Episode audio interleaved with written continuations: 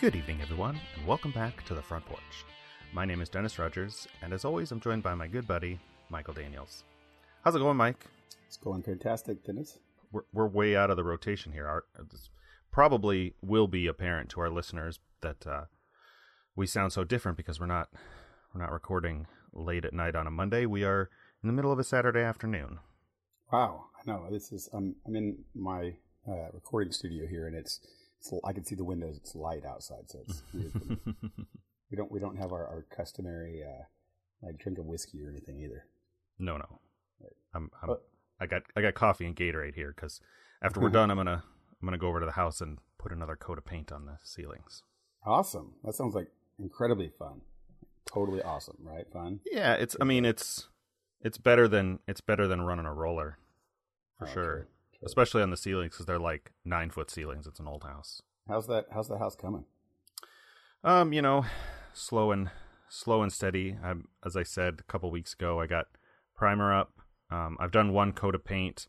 My my sprayer is kind of cheap, so I end up with I end up with lines on the edges. I'm hoping that a couple coats will cover that up, and then what I'll probably end up doing is is hitting the edges with a with a dry roller to smooth them out, which is kind of annoying, but it's still a lot less work than again actually rolling paint on the ceiling.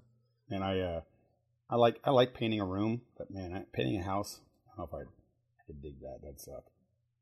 Well, the to for our listeners, some of the things we talked about being out of schedule, obviously, was because of our Gen Con stuff, and um, our at the the time of this being recorded, we've not released our Gen Con episode yet. Right. Uh, but but if listeners have listened to that before this, you'll know that my voice was completely wrecked. So uh, Dennis has been very kind enough to put off our recording session time until Saturday. 'cause- To give, Yeah, and I'm still you- I've got a bit of a thing. you you still don't sound 100%. That's that's rough. No, no, I, I I'm not able to sing my opera that I want to sing. Know, so. No, it's uh, it's it's considerably better, but it, it definitely have I, I don't have the upper registers or anything that I, that I can really say much, and uh, it's kind of gravelly. But I, my body's been my body's been betraying me a lot recently. Gen Con was was a a, a big thing because I actually got one day I got physically sick, which was Mm. and it was a Saturday of all days, and it was pretty terrible. Um, but I, I got sick then. I had I've got a, a problem with a clogged gland in my left eye, which it's not a big deal. You don't see anything, it's just a little clogged thing. And then my right eye, now I've got a uh, like an infected eyelid or something. It's just it's just you know just gets normal bacteria or something on it, and it looks like I've been punched in the face. Like my You're, whole uh, eye is all red. You're falling apart over there. I'm falling apart. That's what I'm saying. It's just, and now I, can't, I couldn't talk, and like, what is happening to my body? I don't, I don't even know. I've got. It, it, I love how all my med- medical friends who are in the medical industry and then the doctors and stuff, all they say is like, uh, just put some warm compresses on it. I'm like, yeah, but I look like I'm beat up until then. Mhm. So all my Gets- eyeballs and yeah, Put some put some uh, some cover up foundation on it or something. I love how all my friends for Gen Con were like, get some tea and honey, tea and honey, tea and honey. I'm like, thanks guys. That's like the 700th time I've, I've heard that. Tea and honey. Oh, that's that's funny. I feel bad now because I'm sure I recommended that at least twice. Oh, I'm sure. I'm sure. Because that's my that's my go to throat. I mean, a few years ago, uh, before I moved out of Bloomington, I had like a I had like a rolling. I just made tea in a crock pot, like with a bunch of stuff, and made hot toddies out of it. Yeah. And I did this for like three days, and not only was I not really like my throat wasn't improving, but I also was like having even more trouble sleeping than usual. And after like two or three days, I realized that I was using black tea like an idiot. That's, I'm like, Okay. oh, I'm drinking black tea. It doesn't matter if there's, you know, whiskey in it. I'm drinking black tea at midnight. Of course I'm not sleeping well. the caffeine, right? Yeah. Goodness. Well, the the uh, the the warm warm food and and warm tea and warm coffee that that definitely helped. Uh, Sure. it was- just a case of laryngitis. It wasn't like I had a sore throat or anything, which I'm Mhm. really fortunate for. That that could be worse. When the kind of sore throat you get when you can't swallow is terrible. I hate, Oh, I hate yeah. those. So I'm I'm I'm all these things going on. I'm I'm happy. I'm not in pain, so that makes me that that's a good sign. Um, anyway, so, So- the how was how was the let's let's do a little bit of just a small short bit about Gen Con. Gen, Gen Con wrap up. Yeah, that was that was sort of what I was going to ask you. yeah. we're we're, we're uh, we have a lot on our show, our Gen Con show, and if listeners have if you haven't heard it, um, go go listen to that. It's it's one of our specials. It's not not a normal numbered episode. Um, yeah, that but, I mean, it won't yeah. be out by the time this airs, but uh, it might be. It might, you never know. I, That's like get, two days from now. I know. I know. well, we'll, give, we'll, we'll we'll try to get it. it. But it, if you if you if you're listening, give it a, week a little bit two, later, probably. Then, then then go check it out. So we'll talk a lot more about in depth about some of the things there. But yeah, how, we got. How do you feel? We how got a bunch of the we got a bunch of the guys that we don't normally um, get on. I don't know. You know, I listened last night. I listened to um, Cardboard of the Rings, the the podcast about the LOTR LCG. Yep. And they they had a bunch of interviews. There was apparently another one of the uh, artists from the game there that I didn't even know about, which kind of yeah. bumps me out a little bit. Um, but I feel like, and I don't know if this is just weird kind of ennui because it's past and now it's you know a year before it before it comes around again. Um. But but I feel like like I didn't play that many games. Yeah. And I'm sure and I'm sure that I did. My my real problem is is that I, we stayed up too late every night, but like we're there with all the guys. I don't want to I don't want to go to bed and miss stuff, even if that stuff right. is just like nonsensical, you know, delirious conversations, you know, on, right. at, at the Airbnb. Yeah, um, and, and, all if I'm not mistaken, all of the Rogers stayed up till all of the hours. Like there was night. at least there was at least one night where where my brothers passed out before I Is that right? I, I, finally went upstairs, but I was like, I was one of the last almost every night until we got. I mean, you could tell that by Saturday, everybody was like falling asleep by like ten or eleven. We're like, right. yeah, we've been we've been going too hard on this. Right. Um, well, it, it was that part of it for me was was okay. I, I, I, agree that it's kind of a you have to play the game of what what, what can your body take types of stuff, and mm-hmm. um and and I know if you listen to your body on those kind of long, arduous things, when you're coming on on say Friday morning after two days with no sleep, and you're like, "This is wrecking my my con," then you do need to go to sleep. Or or I'm, I'm dealing with it. It's okay. And then you know, just kind of listen to your body. And I know that for me, obviously, I was sick and not feeling well, so uh, mm-hmm. I ended up having many of the early nights. Um, sure, sure. But, yeah, I think I think real. You know, if I if I think about it, it's just a it's just a question of expectation. Like you know, I heard them interviewing people. There's like a husband and wife couple that play that both really love Lord of the Rings and play the LTR LCG, even though they have three kids. They like will right. get up early, or like the kids go to school. They like work it into their schedule, and I'm like, man, that sounds amazing. But um, yeah, but you you you know, it's it's those when you have passions with someone someone that you're with, and yeah, I mean, you you yeah. you do things together. But I was like, I was like, man, we only played, we only did that one thing for LOTR. We did the the early um, Wizards Quest thing, and and that was part of it. Like everybody that they talked to who played the Wizards Quest um, really liked it, and I'm like, I can see like I, it wasn't it wasn't that great to me. I but yeah. the the problem was we're playing with new people. Like this is not a play mode for new people. It's for people who know the game fairly well and to play in this sort of competitive uh, kind of setting. But like yeah. Andrew had only played once before, and David's played half a dozen times, but always on easy mode or whatever, and it just was not. It was not the right kind of thing for us, and I was like, man, we could have, like, the four of us sat down and played, or just you and I, or or whatever. But there just isn't time for that, and I so I think that I, hearing that kind of stuff, I I wished that it was more like uh, what we did at ICG Con. Yeah. Um, and it's you know the the normal thing where like I just don't get to I don't have enough opportunities to play games up here.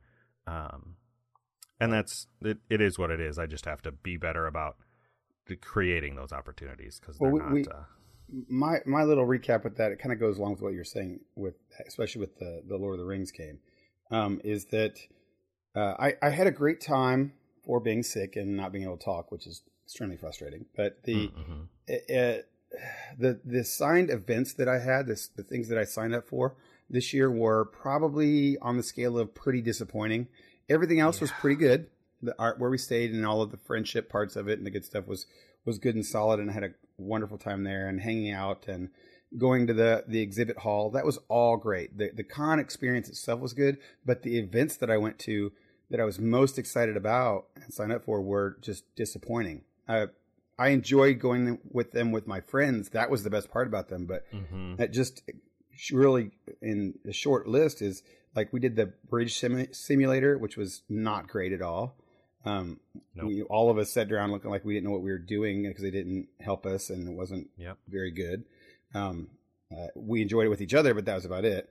True Dungeon, which in the 10 years ago that I did it was pretty fun, was just not great. I just did not have a good time playing that one. Um, the the Star Trek one was just so so, and it was because again I'm playing with my friends, but the DM didn't offer anything new that we had thought, or it was nothing special per se. Just again, just hanging out with. with yeah i wondered what that, that that probably was. Yeah i'm looking at i'm looking at my schedule now trying to kind of do the same thing. Like if you if you judge each of these on just a really simple like good bad or just okay um wizard's quest was just okay. Bridge simulator was bad. True dungeon was generally bad. Um we did that fire oh that fi- i almost forgot about that firefly And the game. Firefly game was The Firefly game was okay. The game itself Um, was fine, but I, I, you know, I had a we I had a little Gen Con nerd uh, up in that that while, while playing that game was that we had a guy across the way who was trying to t- tell us all about Firefly stuff and like the combination of China, China and stuff, and I'm like, you know, anyone who's playing this game has seen Firefly eight hundred thousand times, and we all know everything about Firefly. Man, I don't even remember that. You don't Um, remember that they were it was the Chinese mix mashup? Well, he was he was telling his friend too all of the stuff about Firefly, and I was like, oh, it's, you know, you're just going on exposition here, man. And I couldn't Right. say anything.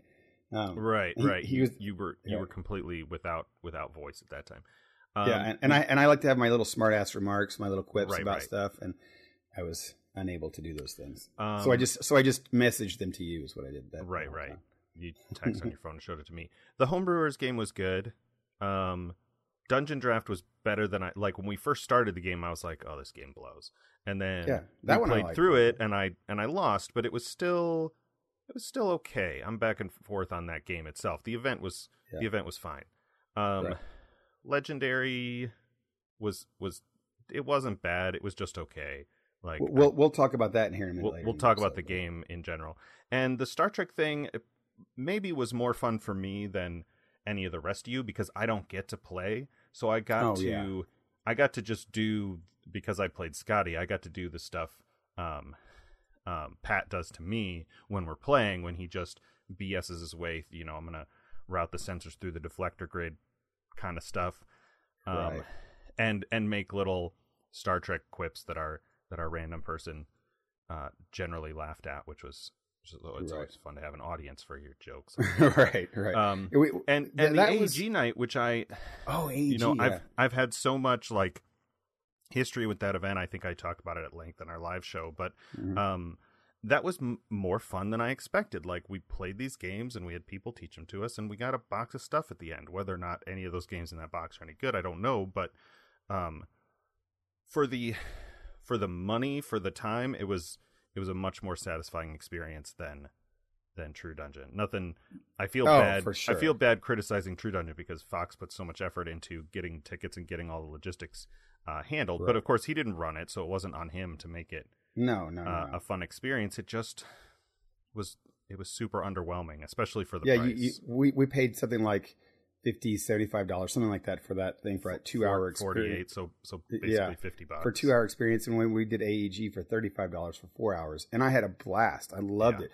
It was it was playing these games that are uh, under an hour each. They're all pretty fun, and you play them with people who are right there to t- tell you any kind of help Yeah, you you with got anything. you got rules questions or whatever, and yeah, and we and we had kind of a pre made four man group, so we could go from game to game pretty quickly. And I would definitely do that again. That, that was one that was on my event list that came out later because you had suggested it, and I, I bought it extra, and I so I didn't think anything of it. So going to it was exactly what you had said was the idea that um, I got four hours of gaming for thirty five dollars. That's pretty great, you know, Yeah. of, of good fun, and I got stuff which I didn't. You know, it's kind of like that was extra. It's not why I did it. Um, Right. But the I, I'd- I'd say the most disappointing of all of the things was definitely the Lord of the Rings thing. Um, that was, and that's bringing it back to what you had said, is because um, I like I didn't play it. I mean, we played it, but we didn't. And they were all pushing that it was PvP, and I didn't. First off, I didn't realize they were trying to PvP us. And, oh, and they were yeah, I knew a little bit about the about the Wizards Quest pack in the in the beginning. It's a it's a two v two, right? Like one team, but it's right in in the same way that you've said about the legendary thing, where you're supposed to just be focused on points, which is sort of the sort of the weird thing about turning a a, a fun quote unquote fun just hang out play game into a competitive yeah. super competitive thing um, right. the the guys on on cardboard of the rings said that um you really are just because you're because you're two versus two you you really have to change the way you play for some people um because it's a race.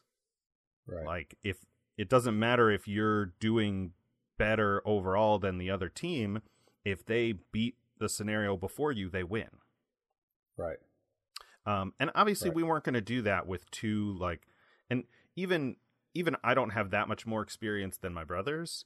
Um, right. We weren't going to do a two versus two with, um, you know, with two people who have basically never played, who've played like twice. Um, right. That's and not and, a, and no, when we played co-op, that we lost. So just saying that to our yeah, our it's all it's all really hard stuff. A lot of classic. Uh, um, encounter cards from the core set just made even stronger. Uh, right, they, they, were pretty powerful. Well, the the um the thing I didn't that disappointed me most about it was it was a here's your cards, go play.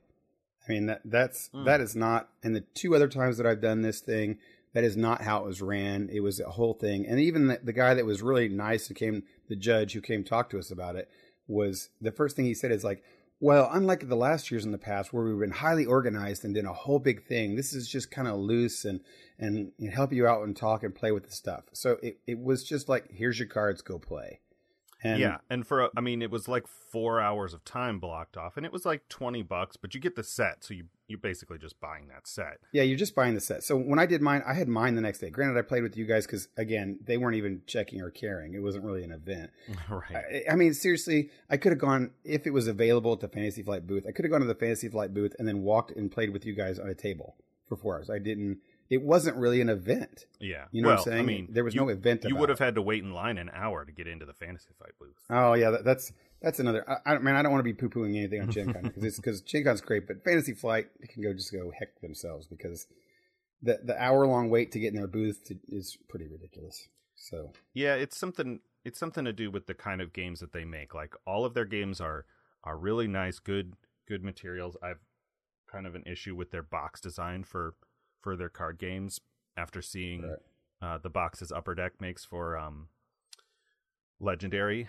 It's right. like you know, Fantasy Flight is is using box design for small card games and I mean small board games instead of card games, which is annoying. But all of their right. not not all of them, but most of their games are these kind of like I'm going to call them lifestyle games, which sounds pretentious, but th- these these games with just tons of expansions, expansions, expansions, or whatever you want to call them. In Lord of the Rings, there are three different types, plus the print on demand event stuff.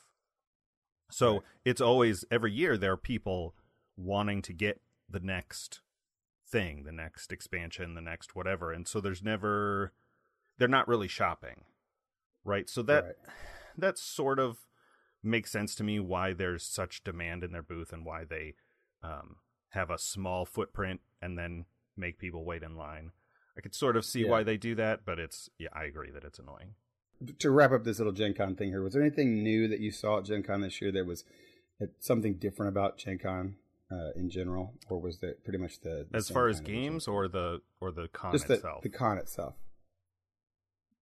Hmm. Here, I, I, guess I can I can lead off. I could go, go ahead and like, go first because I don't. I yeah, don't like, like the they've spilled out, um, meaning that the uh, exhibitor hall where they've got all the vendors and dealers and stuff uh, started spilling out into the other in the other halls. They've got so many now that Blizzard had a, its own huge booth out in where the, the gaming halls, and then so did the Troll hall. and Toad got moved out there, and um, now they're they're just getting so big that they're taking over the gaming space with, which is fine and cool. It's I, I like it actually, but um, it was just interesting to have you know vendors well, there was actually more than just those. There were several others right in the middle that were, you know, selling their stuff in where the gaming area is, which is actually another thing that's kind of cool because you could be playing the game and then walk over and buy it, as opposed to like go to the hall and find it. Yeah, I I looked at a couple of those. Like Cool Stuff Inc. had a small.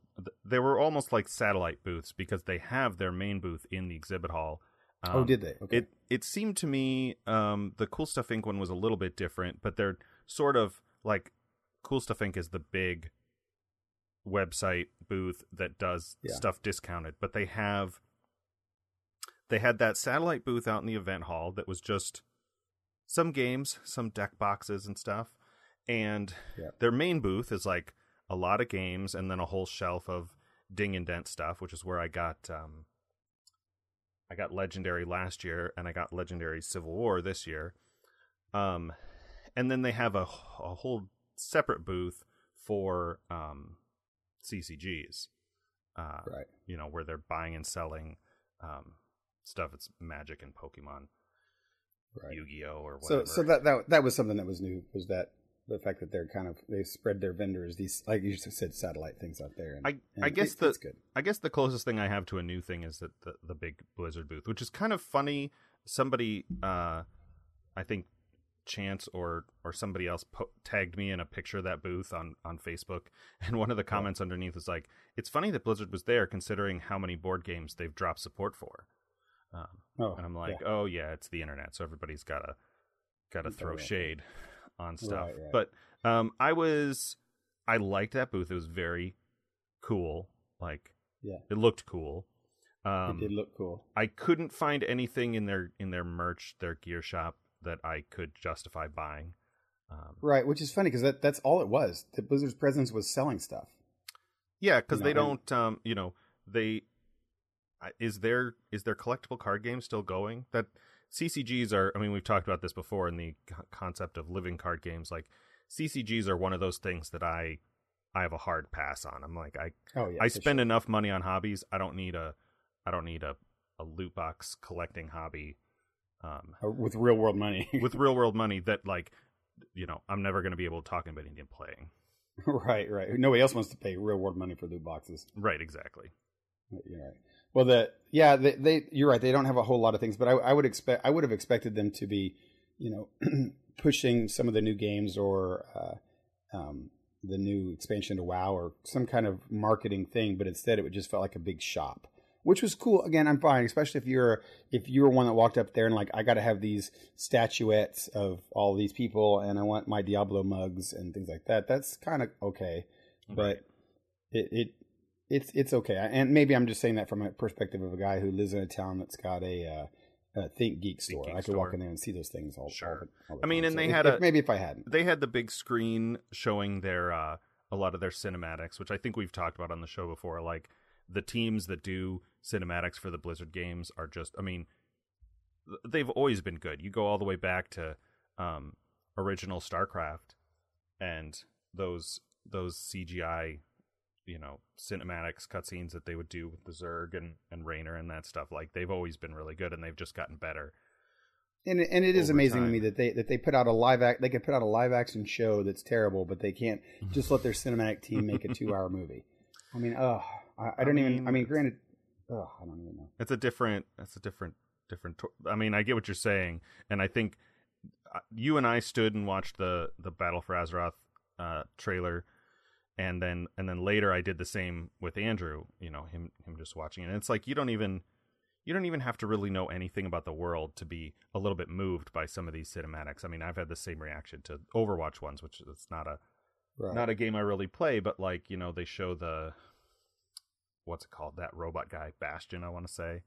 And he's got a little right. bird and there's a flashback and all that stuff. And I'm like, this right. is really awesome. I don't know anything about these characters, but without, you know, dialogue or anything, with no the, context, get right. the emotional uh, response to it, which is which is cool. Right now, if they could get a good writer, just a decent writer, they could just have them write them a story and, and an outline, and the cinematic team could just make it a movie yeah. and just make a make a Pixar style fully CG.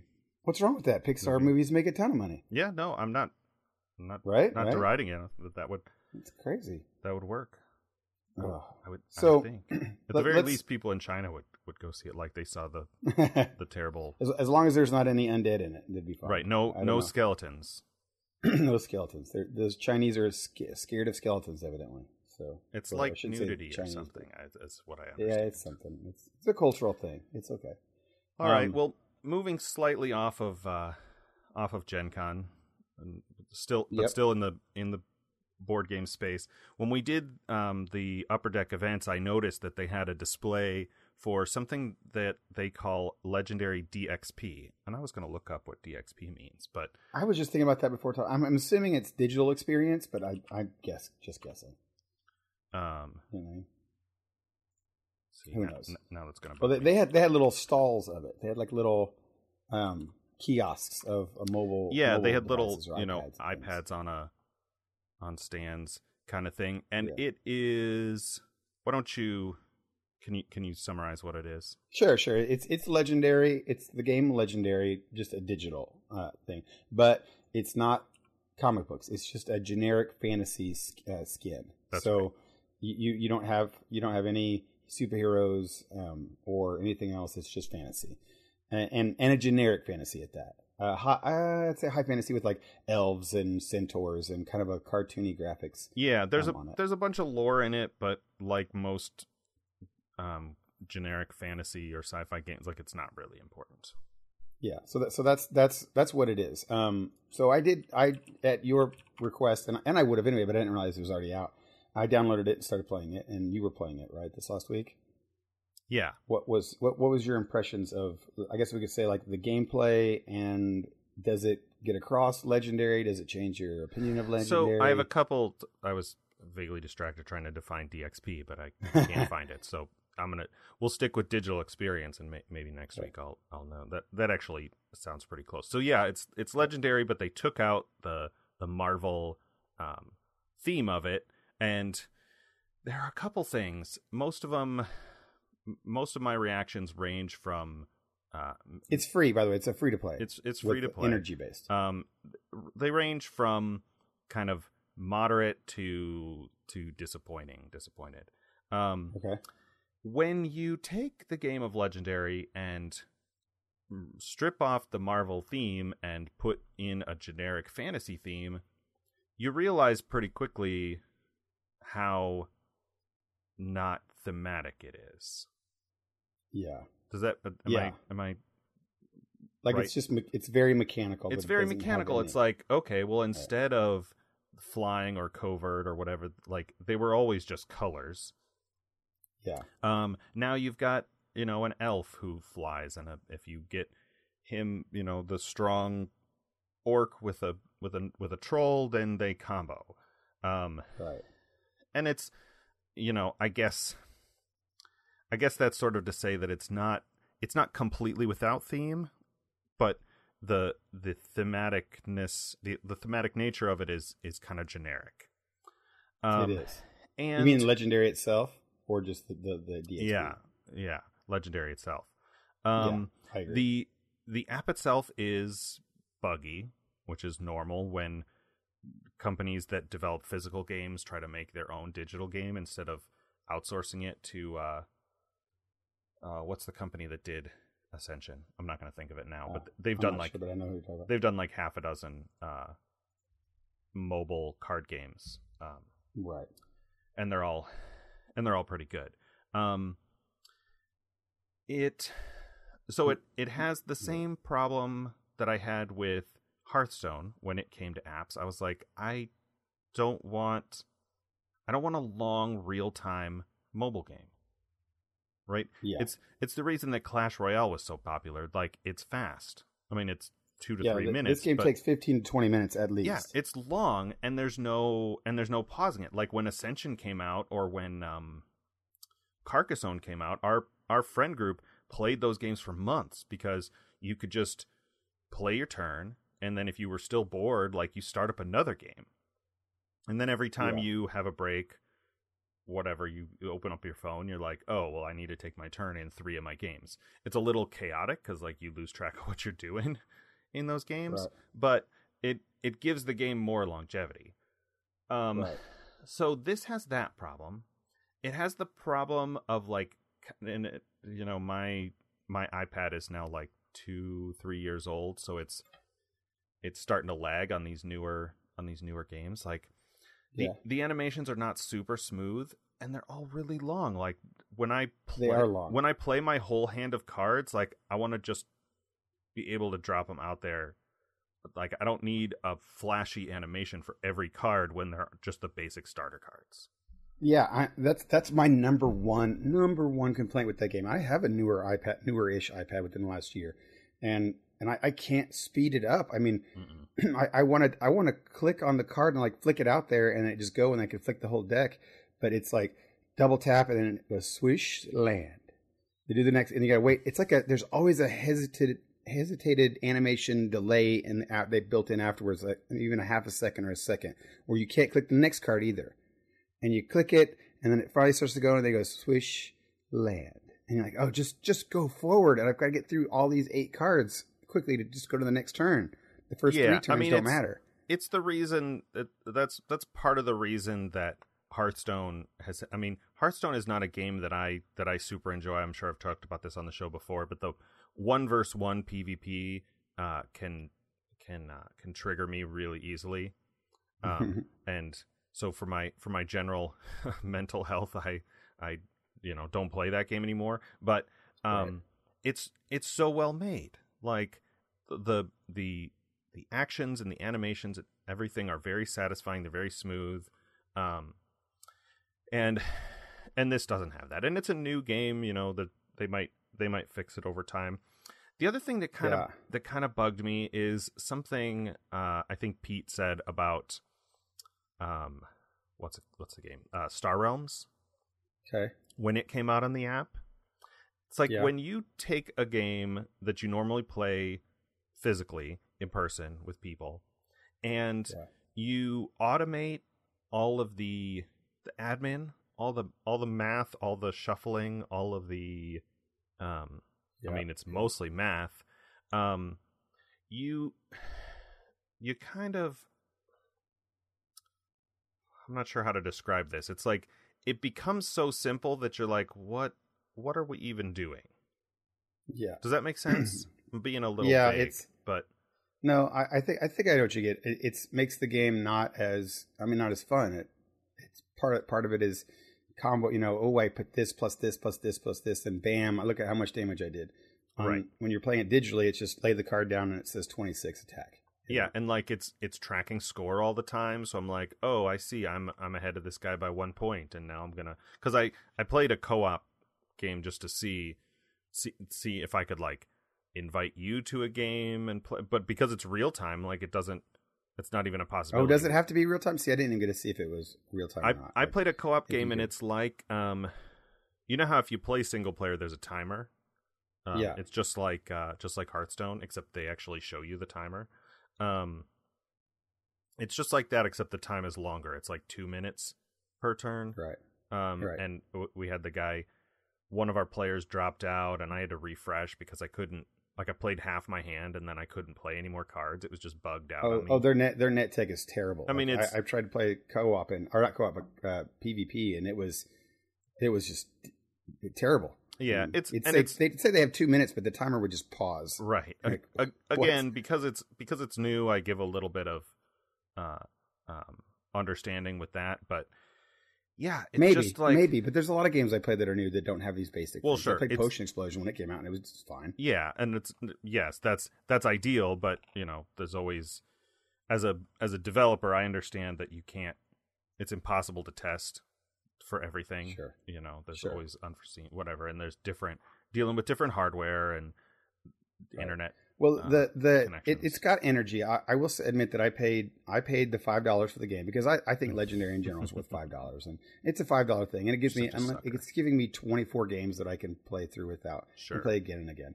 It basically gives you everything in the game that you for for the five bucks. Everything else is cosmetic, and you don't have to. Yeah, there's a the there's a timer and there are things there are packs that you open, but as far as I can tell, they're all just like card backs and avatars and they're things that don't matter.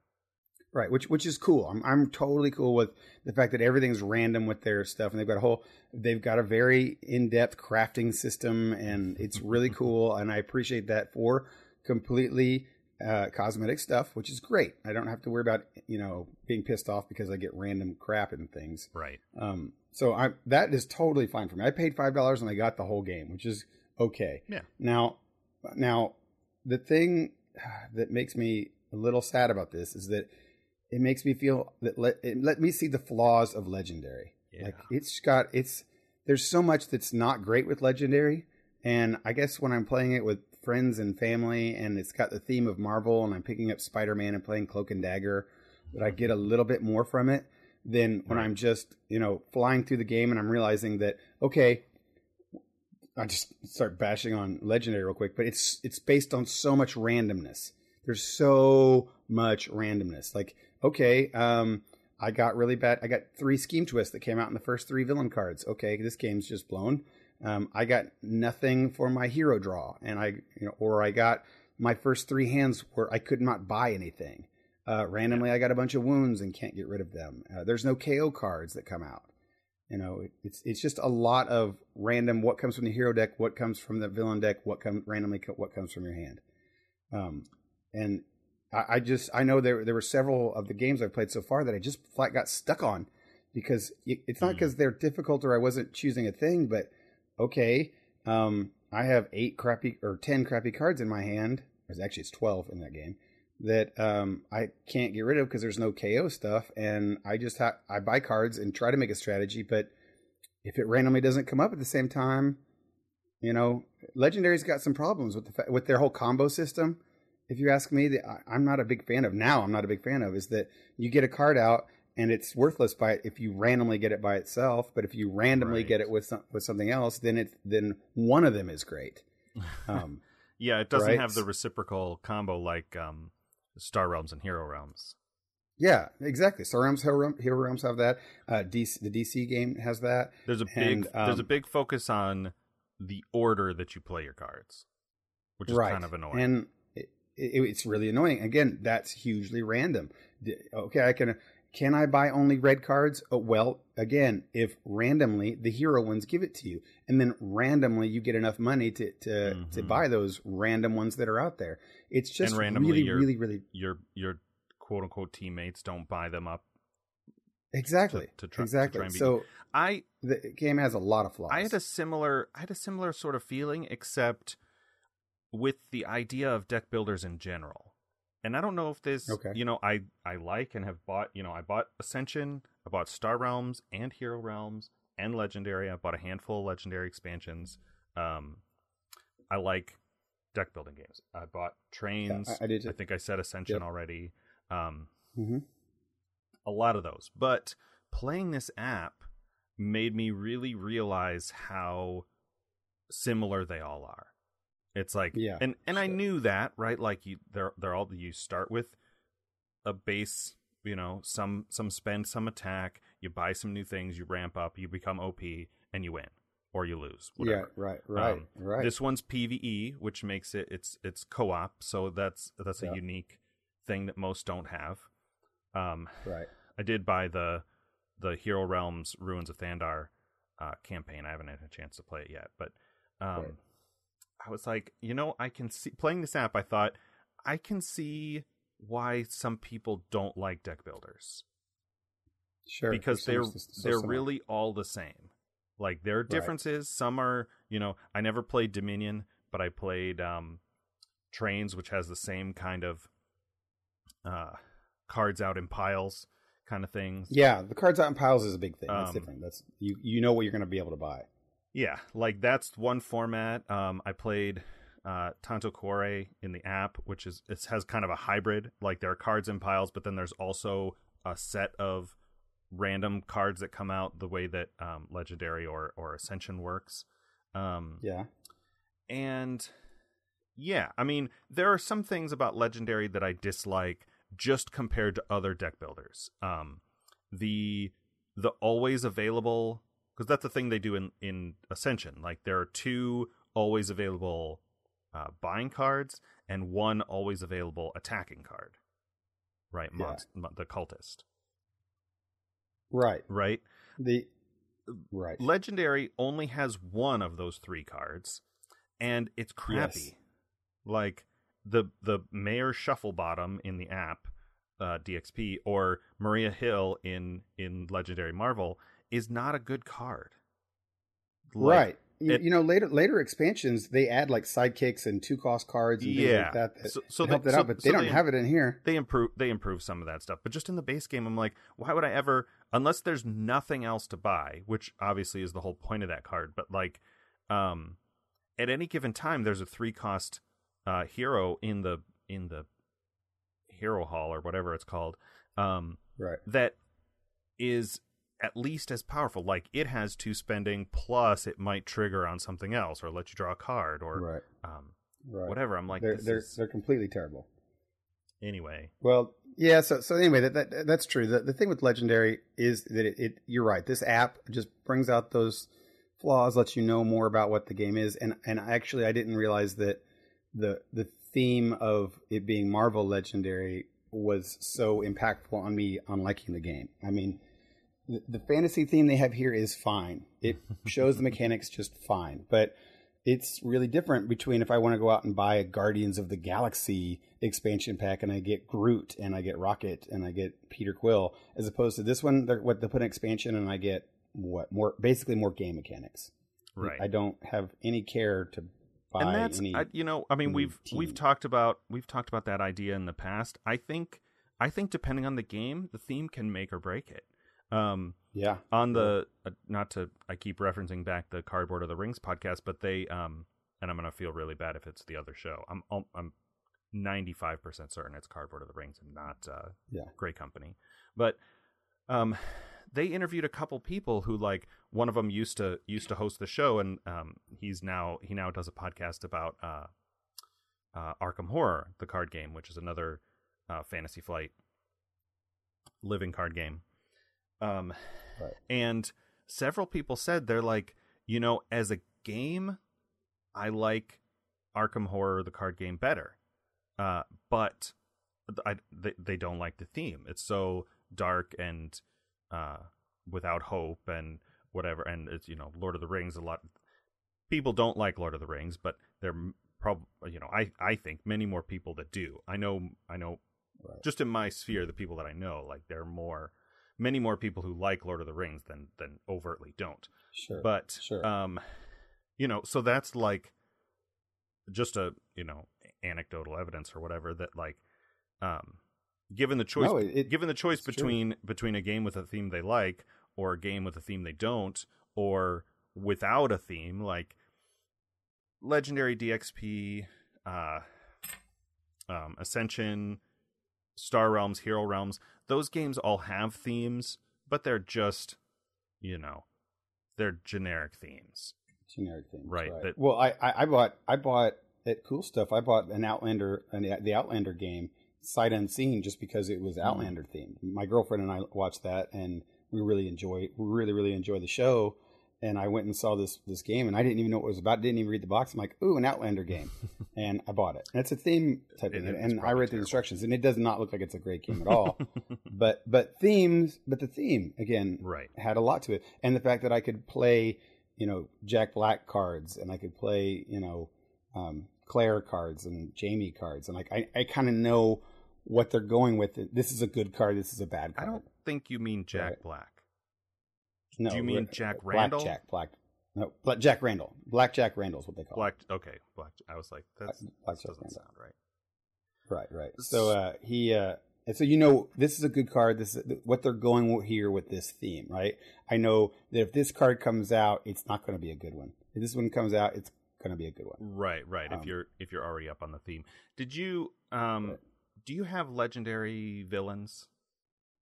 I don't. I don't. You don't. Legendary there's so many expansions now that I I bought the Fear itself expansion from the from the store, and it looked yeah. like like somebody opened it, played it once, and then put it in the store because they didn't like it. So I kind of regret it. it looks weird. It looks like it really thematically goes with the villain expansion, which is one of those like um kind of like Civil War, except you you're now playing right. as the villains instead of right. just the, the heroes being divided. Um, right. But I don't know. I'll have to. I'll have to see that. I, I will. I will say something to wrap up this legendary DXP thing. Something it, it, it has allowed me to do. Now I've played like probably six or seven of the of the, the stuff, the games and the scenario, um, is that uh, I, I, got to see the scenarios. The scenarios are something that are unique to, to kind of to Legendary. That there's a new mechanic every game you play, um, which does make it interesting, and it's it, it does have the it does work for a campaign because now when a new campaign comes, a new uh, what is it? A new um, movie. They they did the Homecoming. New, no, no, no. Like a new scenario happens is that, that I know that I have to learn a new way to win. I can't just Mm. win the same. It's not the same game playing over and over and over again.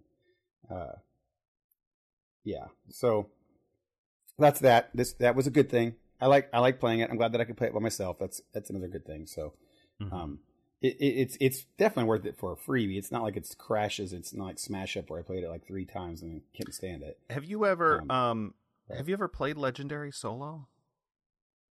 I have not played Legendary. I- Solo. I, didn't even know. I don't think until like recently you told me that it, you could play it solo. Well, and and I didn't I didn't know that either. But if you think about it, if you think about how the mechanics work, like it's one of the biggest problems with Legendary is that it scales in difficulty based on number of players. But unlike, you know, if if you were going to try and come up with a house rule for how to fix that, uh, I don't Yeah. I don't know what you would do. It's much easier to go the other way. Like if you were going to play solo, you just say like always pull two villain cards right. and then suddenly it's you know it's like playing a two player game um Yeah. but th- Right, there's nothing like i mean you play it in the app and so i did that and i was like oh yeah you could very easily just set this game up and play it solo Yeah. The, the villain deck on this one, the villain deck's just smaller. it is it is yeah Yeah. I mean, I'm I'm actually stunned. That's that's the timer most of the time on that playing that game. I'm like, there's only 15 cards. I only have 15 rounds. yeah i i've hit the i've hit the seven scheme twists or whatever a couple times i had one game that i Oh, several several times. i had one game that ended in a draw because i used up the whole hero deck like that's never happened Right. before but of course That's in the weird. In the physical game there's so much cards so many cards Right. um Right. but then i usually play four or five people so um there's that too Yeah. speaking of Well, that's interesting. um not not really speaking of but you said jack black earlier made me think of it have you seen a movie called knights of badassdom I did. That's with um Tyrion Lannister, right? that's right uh um peter dinklage Yeah. So you had a second to think of him besides Tyrion, right?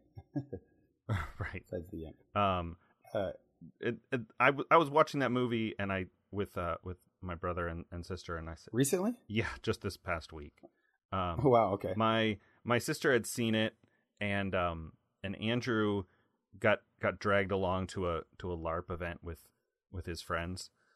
Wait, wait, wait. Can you, for our listeners, can you describe what the premise of the movie is?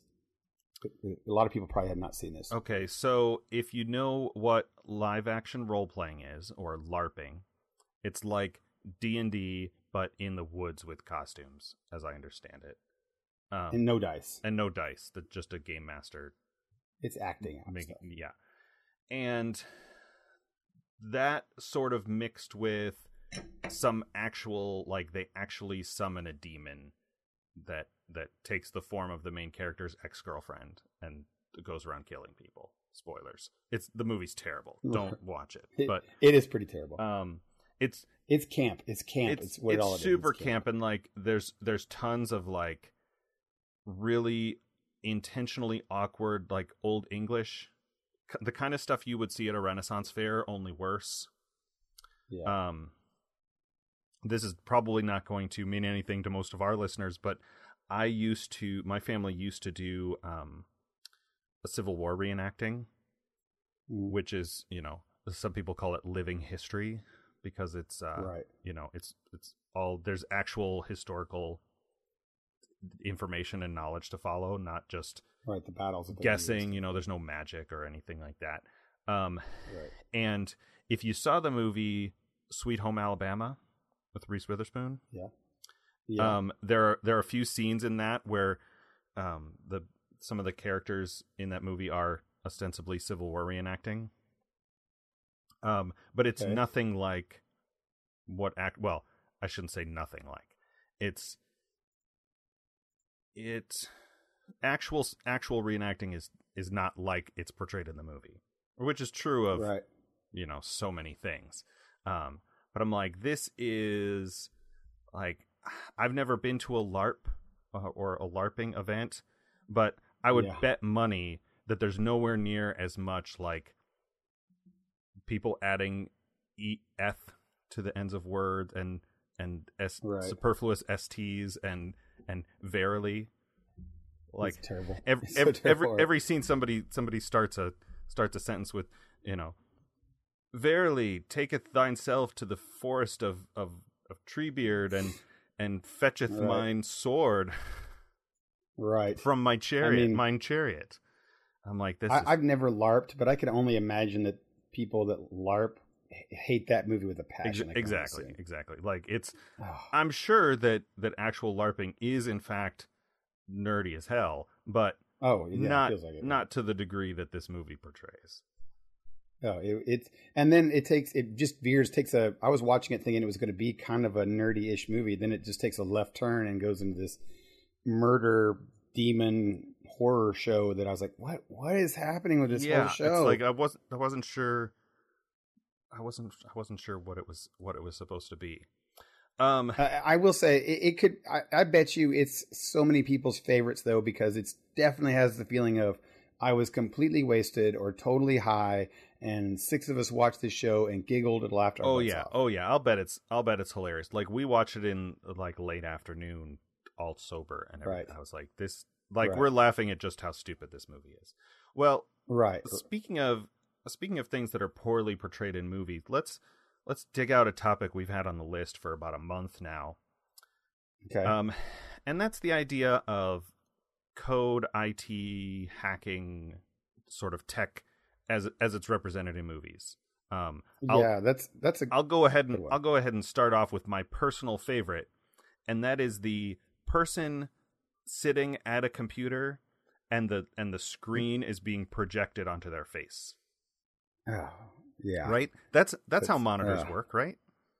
right you just it's it's on your face Mm-hmm. right come, come shooting out there, there's so many there's so many bad tropes if, if we're going to talk about this topic I, I think we should talk about both sides of it what what are some good ones and what are some bad ones um i think they're mostly bad in hollywood like it's hard to even think like uh, Sure. the matrix is is one that everybody i think knows and it drives me nuts because the whole matrix code I don't even know what to think about the Matrix code, right? You know, they, they're not really typing anything or doing anything, and you know, they're hacking. Hackers, remember that game? I should show there was The a show show. back in the '80s called the Hackers. That's that's one that like it had this weird mix because I think toward the end they're hacking and it's the classic like they're always hacking in a 3D interface. Except early on in the movie they're using real real terms, real tech. They're like, "Oh, this you, you got you got 256 megs of RAM." They're like, "Well, it's not just the RAM, it's it's also got a PCI bus." And you're like, mm-hmm. "That's that's real stuff you're saying and it sounds stupid because it's five, ten years ago." At this at this point, it's like twenty years ago, but Right. Well, there's I first saw it in they try they try so many different ways to to make it seem cool and and honestly IT computers programming is not sexy and it's not fun. It's I mean Right. what I do every day when I'm when I'm doing my coding, when I actually doing coding, it's not fun to look at to watch right, and and that's the It's- and that's the real problem. Like I I always think back to um oh I think it's Goldfinger, one of the one of the classic Bond films. I might be wrong about that, but it's one where the the villain's uh master plan is to break into Fort Knox. yeah, sure. and and nobody knows what the inside of Fort Knox looks like. And they say this like I watched the DVD with commentary years ago. They're like nobody knows what it looks like, so we we built this, you know, what looks like a cathedral, like a big open center part with just stacks of gold bars, right? Because it looks cool. and then Right. he the um the villain wants to set off a nuke, except he doesn't want to destroy the gold. He just wants to irradiate it, making making it making it worthless. so. James Bond. Like I think m- it's either going to turn the gold into lead or it's going to make the gold, you know, completely unusable because it's a radioactive. And so he's got a nuke, and then you you open up the you open up the nuke and there's a bunch of like spinning spirally bits and gears and it's the same kind of thing he's like he's like i'm sure an actual uh, you know nuclear warhead looks really boring so we Right, made this right. this thing that that looks cool for tv and you're always kind of walking with entertainment you're always kind of walking the line between um what's boring and what's absurd oh right, right, like right. you swing to to one side or the other um and it you know it, it changes over time something that something that looks absurd now probably just looked kind of cool back in the 60s right. Well, the the um, I've got two examples of Mhm. G- uh, good and bad recent. That's recent. okay Um, I'll start with the bad one because we're we're on a bad bashing streak here. one that, that drove me absolutely insane is um, it it partially ruined big time the movie for me was the Jurassic World, the new Jurassic World, Fallen Kingdom. okay There's a tech coder guy person thing that they take along who happens to be he I guess he runs IT for her camp, political campaign office or something. And then, you know, that means clearly he can um hack elevators hack everything. He they can take him along for the ride, and he can hack uh, the Jurassic Park's security to open up doors and have access to the whole park. All he's got to do is plug a USB into the the computer, and mhm. he's got it. And he does it within 10, 15 seconds. I'm in. I got it. Like what? What? You just hacked computer passwords for a multi-billion dollar corporation and their biggest super secret thing by plugging the USB into your laptop right yeah, that you use for political action campaigns, right? Um, so that that just grades. At I mean, me. that's I mean, that's I- true to the theme of the at me. original movie, right? When that like fourteen year old girl hacks into their Unix system that's all like 3D.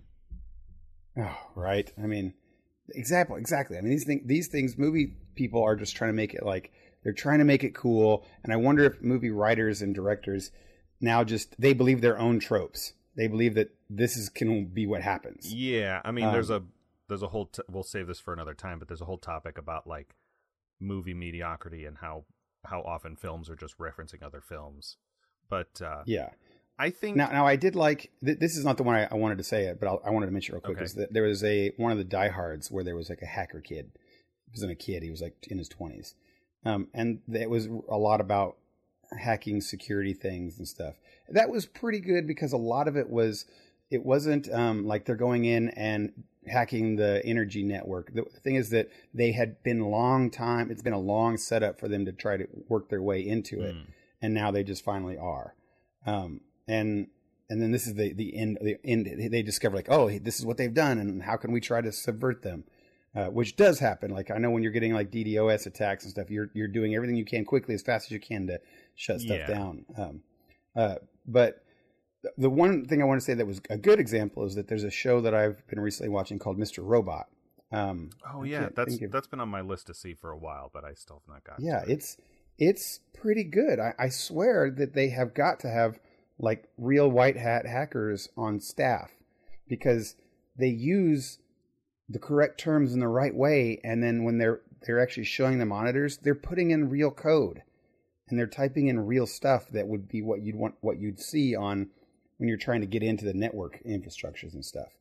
I'm like whoa what? This is real. Like this is a this is they're talking about the right stuff. Right. when they have the hacking sequences he's you know he's talk he talks long in his head about the vulnerabilities of a system and then when they they're trying to break into this big super secret like secure place they talk about social engineering Mhm. and they you know i see six six weaknesses right now and they're like and there's six people in the picture Yeah, because that's if you Mm. if you know anything about security and what I mean, if you've ever worked a job where you have to watch one of those terrible uh, training videos, um, the the vulnerabilities like the the human element of a system, is always the most vulnerable point. Like it's much easier, and and they do that in movies sometimes. I think back to like um, uh, Ocean's Eleven when they get uh, a, a stripper to seduce one of the guards and and steal and clone his uh his badge right like that's much easier than like hacking the the system and, and simulating a badge number um i guess i guess my example of at least vaguely accurate as far as not so much as far as the t- as, as the tech goes, but as the Yeah. as the personalities and the and the ideas is um, Silicon Valley, which is Oh yeah, yeah. n- not not not for kids. Um, right, for sure. but they they often will do things like um you know the higher coders the the personalities of of the three main programmers all feel fairly true slightly exaggerated um kind of kind of tech uh t- top of the top of the food chain tech guys. Um in the most recent season they hire uh some programmers that they call stallions. Right, yeah. that are just like you know overweight sniffly kind of normal people. I think it's two guys and a girl or something um Yeah. with hoodies and and and stuff and i'm like yes this is what programmers look like right, right. uh they don't look like uh uh, uh felicity from arrow and flash Right. They're just normal people that are wearing comfortable clothes so that they can sit at their computer. and and they're stuff. focused on they they never talk to anybody they're super awkward um Right. kind of kind of stuff And, and they are. They're just focused. And you're right. That I, I I have just recently watched that season, and and that is that is a, a good one. Uh, so if you're, my recommendation definitely is if if you want to see an example of coding or hacking used in a way. Now, don't get me wrong. It's still a show, so they do things quickly. Like you know, he's the odds of him being able to hack into the police station this quickly is he'd have to have everything like loaded up onto the drives, and he'd have to have a large array of software at his finger malware and stuff at his fingertips to be able to do these attacks and he might but you, you know it would take longer than you know the the, sh- the time of the show to for them to do it. Yeah so they yeah. they compress some things and but for the most part um all of the all of the the tech and the words they're saying are logical and make sense. And they and they almost expect a smart li- a smart viewer because when he he says like DDoS attacks and he he, he just says these things as if you need to you should know this. If you're watching this show right. you should know what's kind of happening here and This why it's not, why these people uh, are freaking out yeah it's not big bang theory exactly it's not big bang it's, theory It's, a, You- it's you- a show you- about nerds made for normals. Right now, it, it also has a lot of drama, and it's believe it or not, it's a it's a psychological thriller where it, it has to do with mental health. A Hmm. lot, the, a large part of the show, and and that's actually pretty good. It's not really, and it's definitely a hacking code show, but the main part of the show is him and his psychological problems, like major psychological problems. Um, and then and then now hacking is just part of the world that he has escaped. This person with some Mm. real trauma and stuff that he has, which which is kind of a lot of real real life things. When someone has mental problems and they can't deal with the world, they'll go inward. And in a place like an environment like uh, coding and programming, that's where people can escape. They can go in and they can be their own selves. They can um, control things in a very controlled environment. And this is where Elliot, Sure, yeah. I mean, it's like to. um, like uh, uh, the character of Halliday in um, Ready Player One. Exactly. Exactly. Right. Yeah, they and that's that's that's what the main character is here is and, and you realize after a couple seasons that um, this is his home. This is where he, now he he uses it sometimes to good, sometimes to bad, and it's a lot of like what is society and what is our rules and things like that. And Hmm. if you can hack the rules and whatever, which which is Yeah, which is yeah. pretty good. So anyway, talking about code and hacking in IT and film and movies, that's one that's one of the rare ones where I think they kind of mostly get it right. And there's very few, you know, very few out there. Do, do you have any other ones that you think that you've watched that have been, you know, I enjoyed that one and the, the IT people didn't annoy me? Nothing, nothing comes to mind Right. the. See, that's the, the, that's the problem. I mean, Felicity is not Felicity from Arrow is not your kind of hackers that you're saying. yeah, the hacking elevators is always one of my favorite things. Like, I've literally never ridden in an elevator that was connected to a computer network in any way. Like, it's buttons and motors. What are you Right. hacking exactly? Right. And where's your USB port that you? Right. Some people will go in there, you know, plug things into everything. I, I, or or my some of my favorites are when when they go to like um, a coffee house and and they or a, a store and they use a computer. They do this in one of the Captain America movies. They go to like a Best Buy or something and they're they're using it to plug Mm. USBs in, they and they can now hack all systems across the, the, the world. And you're like, what is happening here? happening here? My my experience with hacking myself has has only been uh, terrible. Fourteen year old me learned the learned the uh, command format c colon right. and and I would walk into Sears uh, department store Just- when they would just have.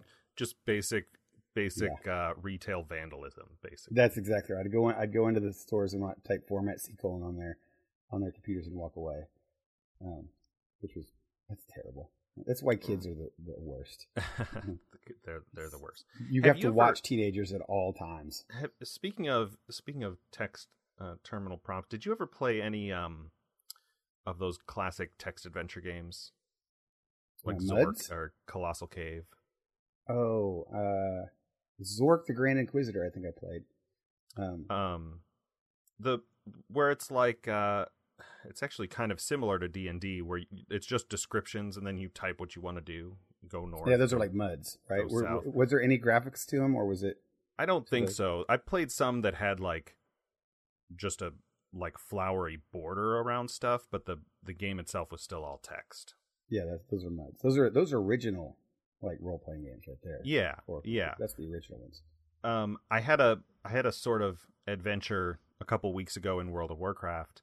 Not to spend too much time on this story, but um, they're they're starting to do th- and they've done this throughout the history of the game. People are always, were always trying to like, you know, jump hack their way into some some unfinished part of the map so they could find like where something was hidden inside another in- instance and all the the coding stuff. But in the last couple expansions, they've started uh, Blizzard has started putting these sort of puzzles in the game the way that uh, the way that they do in Ready Player One, and there is a puzzle in the most recent expansion that that gives you a mount at the end, and it starts with a it starts with a scroll that you find in Dalaran, the floating city, um, and it's a and it's a very vague clue.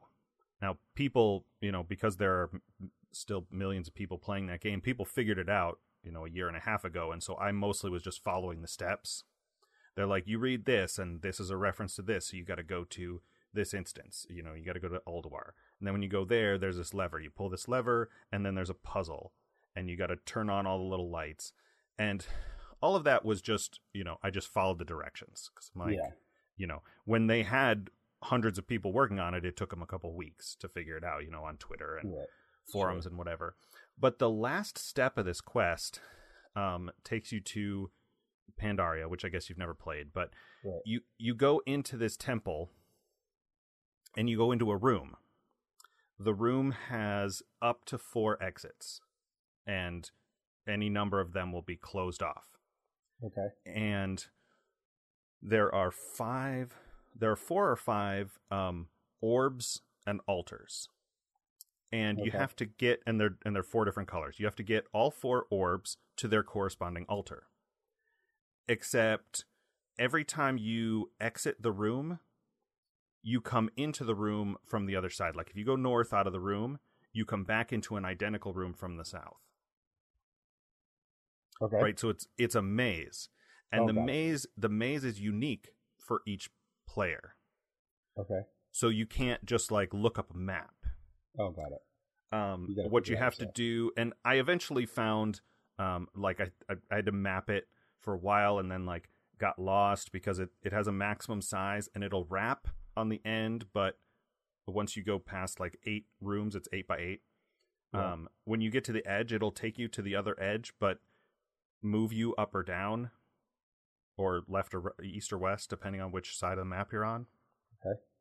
i eventually found a good mapping tool that was like okay you just run through and you mark down which exits are closed and when you find the when you find an orb or an altar because that's the only thing that makes a room unique Yeah. um, but it was kind of a it was an interesting experience. It's something I've never done in that game before that that really took me back to uh, those text adventure games. Like um, I think Zork and Colossal Cave both had these like uh, the the iconic phrase people know is you're you're in a maze of twisty passages or a room. I forget.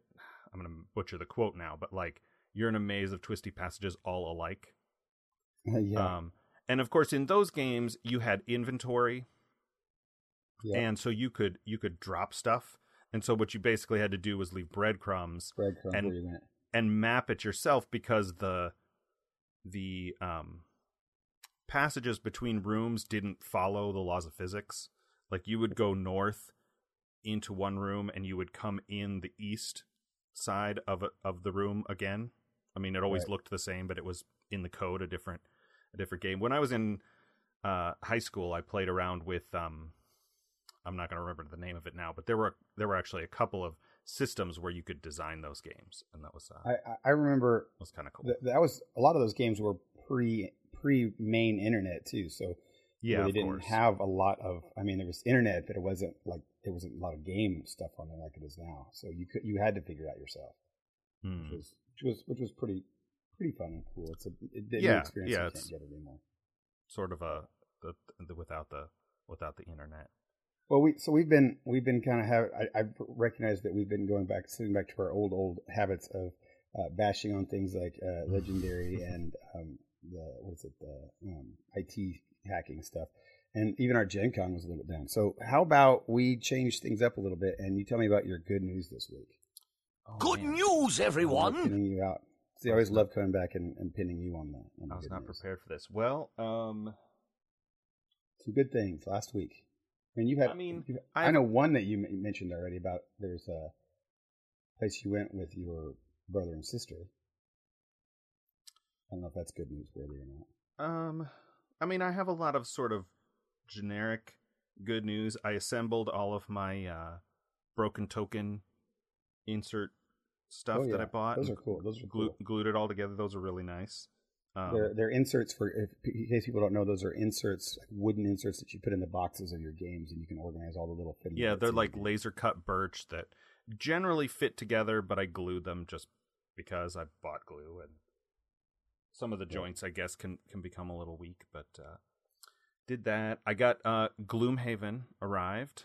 Oh, so that's I'm- cool. I'm right? excited for that. I think Andrew and I are going to play it. I was going to you know, have just he and I play, but he wants to try and get a third, so I think maybe one of his friends is going to come down tomorrow uh when we'll have a we'll have a chunk of time to give it a try. So I'll try and by the time we record again, I'll have I'll have tried it and I'll have some more uh, some more opinions. Yeah. I watched a couple of the the how to play videos and everything about it. Like every time they describe a new mechanic, I'd have that sort of like, hmm, I'm not sure how would that work if they and then like bef- while I was still considering it, the guy in the video would explain some other aspect of it where they they figured it out. It's like they took all of the best pieces from a lot of other games and assembled this like video game style board game. But we'll we'll see how it how it works in in practice.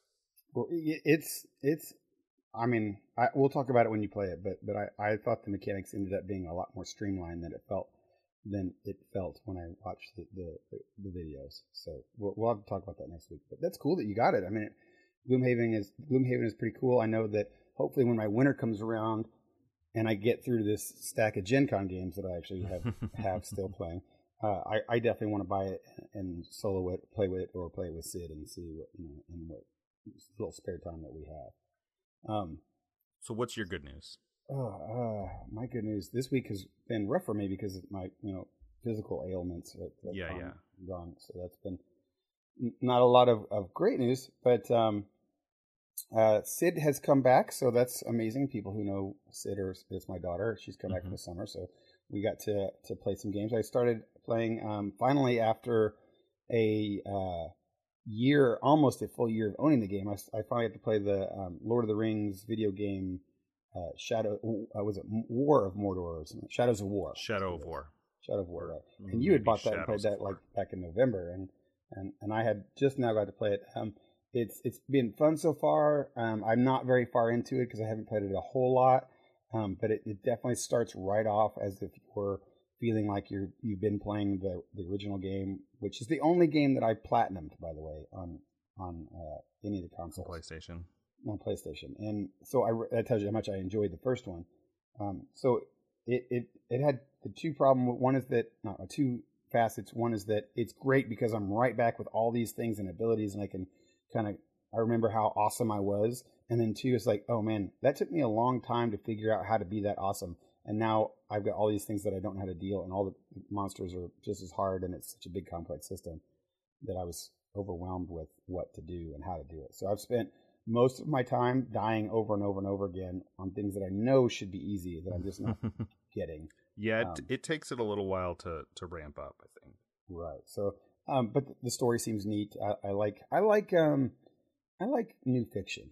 I know some people really complained about how like that game and other Tol- games in the Tolkien or stories or whatever in the Tolkien world, like oh well, that's not Tolkien, and that's they just changed this from Tolkien, and like okay, I enjoy stories set in the world. I'm okay with fanfic even.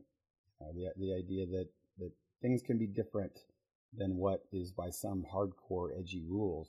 Um, so th- this was fun, and I'm enjoying this story so far. So that's a, it's definitely definitely a good thing. If uh, hopefully I'll talk more in depth about it, and we can discuss that game later on. Yeah, I've I've thoughts on that whole on that whole fiction thing, but we'll we'll save that till you have more. Uh, sure. More more experience with that game because we're we're running a little long on time. Let us talk about our last week's weekly challenge. So you, based on the text I got from you, you were not a fan of this show. Well, let's do a recap of let me, what let me, this let me undercut you, you go your, ahead uh, and tell. So what was what? what, What, why don't you describe for the listeners what our last week's weekly challenge? This is my pick. Okay. Yes. Okay. Last week's weekly challenge was called "A Very Secret Service." It's a French foreign series. Um, it's hard to even describe. I, I, we only watched one episode because we were on a short short week. I, I know you've seen more, but I only got to watch one, um, which probably can be my fault for for my review here. Um, and it's about a secret service that I think a guy. It's hard to understand. A guy gets recruited, maybe, Yeah. uh, or tortured into. I'm not sure. he's, he's in some kind of military, maybe police service, into like a, a NSA type thing in France or a you know secret service. And um, he's excited, but none of it really makes sense. And I can't tell if it's a comedy. I want to say it's a comedy. I know I'm struggling with description here because I don't really. I'm having. A, I had Okay. a hard time the whole time understanding. Yeah, like, that's that's cool. And if you if you only saw the first episode, it's probably a little a little rough. Like you don't get any of the any of the running jokes or any of that. The main character in the first episode is um, seemingly recruited or at least has been selected for testing uh, to see whether he's eligible to join the French Secret Service. It is set in 1960, so it's you know Right. just like 15 years after the war. Um, there's a there's a scene later on where somebody says something about you know what what were you what were you doing i don't think it's d-day but it's some other event like what did you do during the war and he's like the war i was eight Right. you know it's like just it's not quite a generation past and it's that you know it's the 60s so it's um it's around the same time as mad men. And so i compare it to mad men a lot where mad men is not a comedy but this feels to me like maybe uh the french saying you know look how ridiculous we are or and were in the 60s um because they do a lot of they do a lot of really strange stuff. It gets in subsequent episodes it gets more into the politics like they're trying to hold on to all of their colonies in africa and yeah. um, the colonies keep, you know, not seceding, but they want independence. Um, so they're sort of they're sort of a combination of the CIA and uh, the State Department. I don't. Right. I'm not. I'm not well informed on on the French uh, government makeup, um, but it's it's just a lot of a lot of funny stuff. That's like there's an episode where he the main character is is working late, like he's focused on a project, and the very last person is leaving the office, and she's like, "You're still here? It's almost five forty-five. Yeah. And so that's it's supposed to be a joke on like the French don't work very hard, Right. right? Like they're, you know, they they kick off and and are all having a having a cocktail party in the office, and it's like four in the afternoon. Maybe maybe that's maybe that was part of the problem that I had watching is that I, I didn't get ninety five percent of any of those inside joke type things. Like Hmm. I kind of got the thing with no, you don't like North you don't Africa, get much, much I- of it in the first episode. I think it takes it takes a couple. And I don't know if this is a thing. We talked about this when we watched Violet Evergarden, um, or no, when we watched Kakegurui, a different anime. Um, I and I don't know what this is. Like I, you know, I don't speak any languages. Like I took two semesters of Spanish in college, but I'm sure I could not carry a conversation in Spanish. Um, You're right. I I understand and am fascinated by other languages just to the extent of recognizing words and phrases. Um and so when I'm watching an anime or uh, a show like this that's in French with subtitles, in addition to sort of watching the show and being entertained by it, I'm also paying very close attention to any of the words in the foreign language that I know and that I can understand Okay. um, you know, so I can hear when they say um, what they translate as as the Secret Service is really like Service de la France. It's like service service of France, Right. um, which doesn't doesn't make any sense if you translate it directly. So they just call it the Secret Service, which is what we call it. Right. Um, and various things like that. Like there's an episode later in the show where they they think there's a mole in the in the office. Um, Okay. and so they they go into uh, mole code, which is like they they have to check and double check all their all their documents and everything so they can try to find the mole out. Um, right. but it's translated code taupe, which is it, it- the words are reversed. It's code code mole, but the word for mole in French is taupe, like we use for the color, like a grayish brown, the Okay. color of a mole's hide. Okay. Um, which is, I mean, that kind of stuff is interesting to me. It's super like nerdy, I guess, but um, right. that that I think sometimes can help carry a show when there are things that are less that are more um how do I want to say it like that just don't don't translate ironically that's not no pun intended Right. but, And, like, and and I the- and I will say that this is the something. cult if the cultural humor is is falling flat like I'm still a little bit entertained by by watching for and listening for words that I know and and being fascinated by the translation differences right. And, and and for me, that wasn't like that. Didn't do anything. For me. yeah I know that that I know that that's that's one of the big differences between you and I is that I'm fine with watching some shows in uh, subtitles, and I'm so, fine with watching some dubbed. It, it depends on on the movie or the show. hmm Um, and this one, I didn't even have the option. I had to watch it subbed. So all of that, I was not even like none of it came. And, and a lot of times when I want to watch a show that's du- or subbed with subtitles, is because I want to get the sound of the actor's voice and their emotions. You can get that Mhm. even from while you're reading the stuff to get what they're saying and how it comes across, as opposed to when it's it's dubbed, they're just trying to sometimes get the, the words out quickly and fast enough and put it in the right phrases. Um, but with this one, I just I don't know I, I couldn't get the humor they were going. Again, it's just one episode, so that's hard to, to judge it on. Yeah and I it's couldn't get the humor they were going definitely for. It's there- there definitely things like the, foreign the ringing humor phone like that I didn't understand at all. Like what what is going on here? And everyone just is looking at stuff, and I don't know what it's. again, it felt like it felt like this is clearly something that has to do with France or French, or French think this is funny, or it's a running gag that I don't understand. And maybe it wasn't. Maybe it's just that. That's one of the things that I kind of texted you early in the week. Is that is it is it funny if it's just funny to them, or is it not funny because it's just not funny?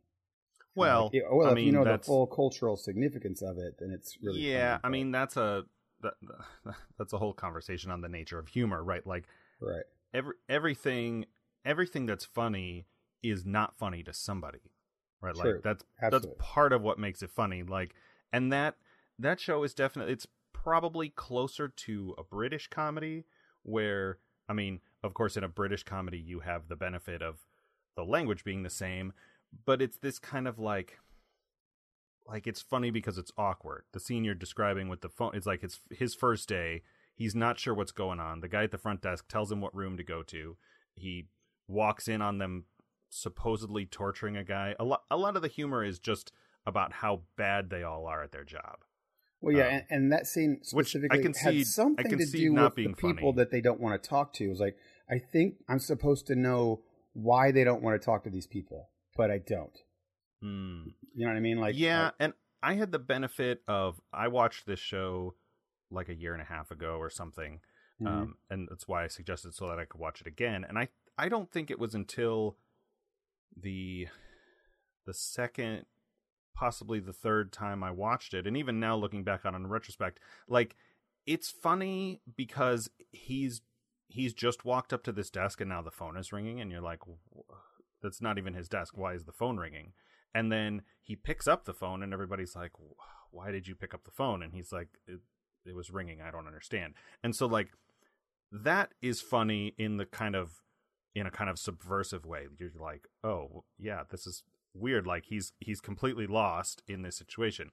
If you know all the context, I don't know that it makes it any more funny because what's happening is there is a delegation from one of the one of the French um, African colonies. I don't know the right word for that, but um, they're just hanging out in reception, and the and the guy at reception is uh, just reading the newspaper and making them wait. And he answers the phone, and now they have to they have to potentially deal with these delegates who are almost certainly there to try and get independence from France.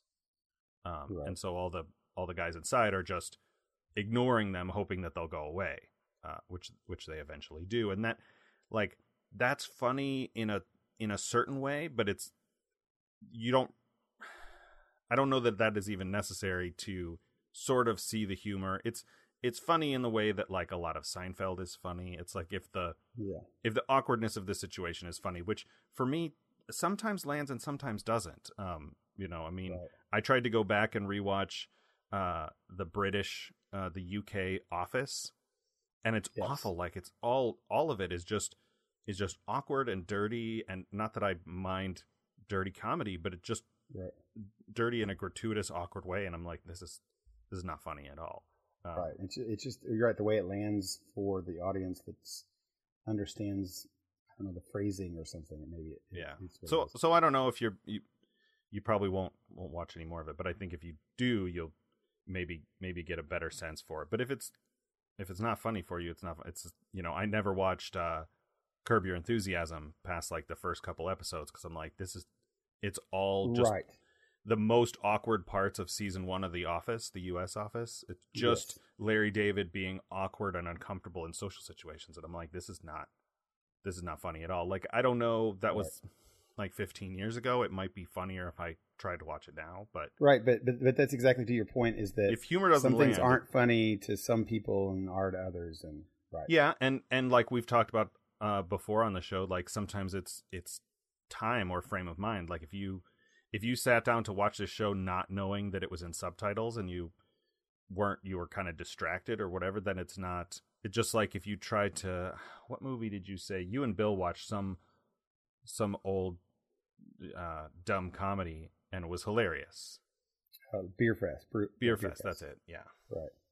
Yeah, so yeah, there's- it's it, it is, and and and that's why I, most of our weekly challenges that we like to rate. I'd I'd like to not rate this one, because I don't think it's fair for me to rate it.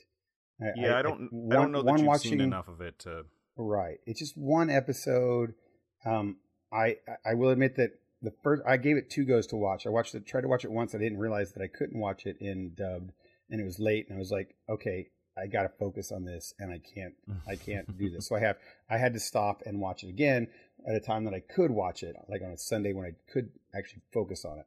And it was um, so, but I still don't feel like I got what I needed to get from it to really Sure. judge it, uh, even on my how I feel about it. You know what I mean? I don't I don't Sure. know if I like it, I hate it, I I don't know, right? It, it felt like I didn't Right, know right. enough of it. If you watch the first ten minutes of a, a show, how do you know if it's good or not? And that's what this felt like. It felt like I don't even know what's going on or what's happening or what the thing is, and then the episode's over, and I'm like, okay. I will say this for a negative part that I definitely thought was negative is that it's a half hour show, and twice I paused it to see how much longer I had left to go Hmm. because I, I just was so confused and they were giving me nothing and I had no idea what this show was that I was like at some point they're gonna like tell me and then I pause it and it's like oh my gosh it's only 12 minutes in you know, and then keep going, and then it's there's it's clearly it's near the end, and I've got 14 minutes left to go. I'm like, wow, geez, you know. Um, so that that's definitely a negative thing that would make me not want to watch another one. But that doesn't mean that the show itself is bad. I just don't think I got it quite. Yeah, I mean it's episode. it's definitely a lot of that like kind of lost and awkward, which is how the protagonist feels, which is how I think I think the audience is meant to feel as well. Oh, well, anyway, that, that doesn't make um, sense. Okay. What have So- what, uh, so we've got another weekly challenge coming up. We got what do like you a- what do you got? Uh, wait, we don't have a full week. I was going to say now we're back to where we don't have a full oh, week. yeah, we got like two days to watch whatever you've picked. Okay, but but this is going to be Pick like easy. a movie it's, it's a movie. It's a movie. like a movie. Did you say movie trailer? Yes, that's, how much uh, time we're going to review our weekly challenge, the movie trailer. Uh, let's talk about Shazam. Um, I, this is an old one. Um, I, I like going back to that idea that uh, we used to do for our weekly, weekly challenge is watching an old show that I haven't seen in a long time, or you haven't seen in a long time, hmm and then the other one hasn't, or whatever, and we re review them. Um, a friend of ours, Chris, had just mentioned recently that that uh, Bill Murray's got a show on Netflix called Stripes. It's an old, I want to say, '80s movie with Dan Aykroyd and John Candy. Um, I have seen it a long time ago, and I remember remember it being hilarious. It's very much in that Ghostbusters kind of genre. Ghostbusters, Caddyshack. Yes, Caddyshack, Era. very Bill Murray. And have you seen that one? Uh, no, I mean uh, obviously most of those when they were on, I was not allowed to watch. Oh, right, right. It's not one of the ones that I've that I've dug out and, and gone back and watched as an adult. Awesome. Okay, so let's watch. you said it's on. Netflix though. It's on Netflix. All right, cool. we, we- we can watch that. I would say that's so that's easy the Bi- Bill Murray movie. Did you say Stripes? Stripes. Stripes. We can watch that one, guys. That'll be easy. All right. I think that's I think that's going to do it for us. We Yeah, helped helped a lot of people today. we did. Lives were saved once more. We're, you know, this year's going really well. By the way, we haven't even mentioned this is our fiftieth 50th, show. one, Milestone. a milestone. Well, it's it's a milestone, but we've got a real milestone coming up in two weeks. So we'll, which is our, our yearly show. Um, Yeah, yeah. but congratulations on fifty, Dennis. It's been a, a, a breeze blowing through. It's pretty nice. yeah just just call up once a week chat about stuff. Um i sh- i should also mention um because i didn't i didn't say in our good news we have a a new episode of klingons and dragons up on our sister site podcast klingonsanddragons.com it's uh it's me and mike and uh our our buddies fox pat and chris playing uh star trek adventures and Right. them them making my life miserable trying to gm Go it's the it. It's the second half of that first uh, that first session. So Right. go, go check that out. All right. Well, that's going to do it for us. You've been listening to the Front Porch, episode fifty. Um, if you go to our website, frontporchpodcast.com, there we've got show notes, contact forms, email. Hit us up. Give us some topics, some questions, anything, please. Bueller. yeah, we get it. We get it. Uh, if you enjoy the show, you can subscribe on Apple Podcast. While you're there, if you leave us a review, that'd be awesome. And uh, special thanks to our good friends over at Geek Scholars Movie News. Love those guys and girls. Until next time, I'm Dennis And I'm Michael. for the Front Porch. Night, everybody. Night, guys. Thank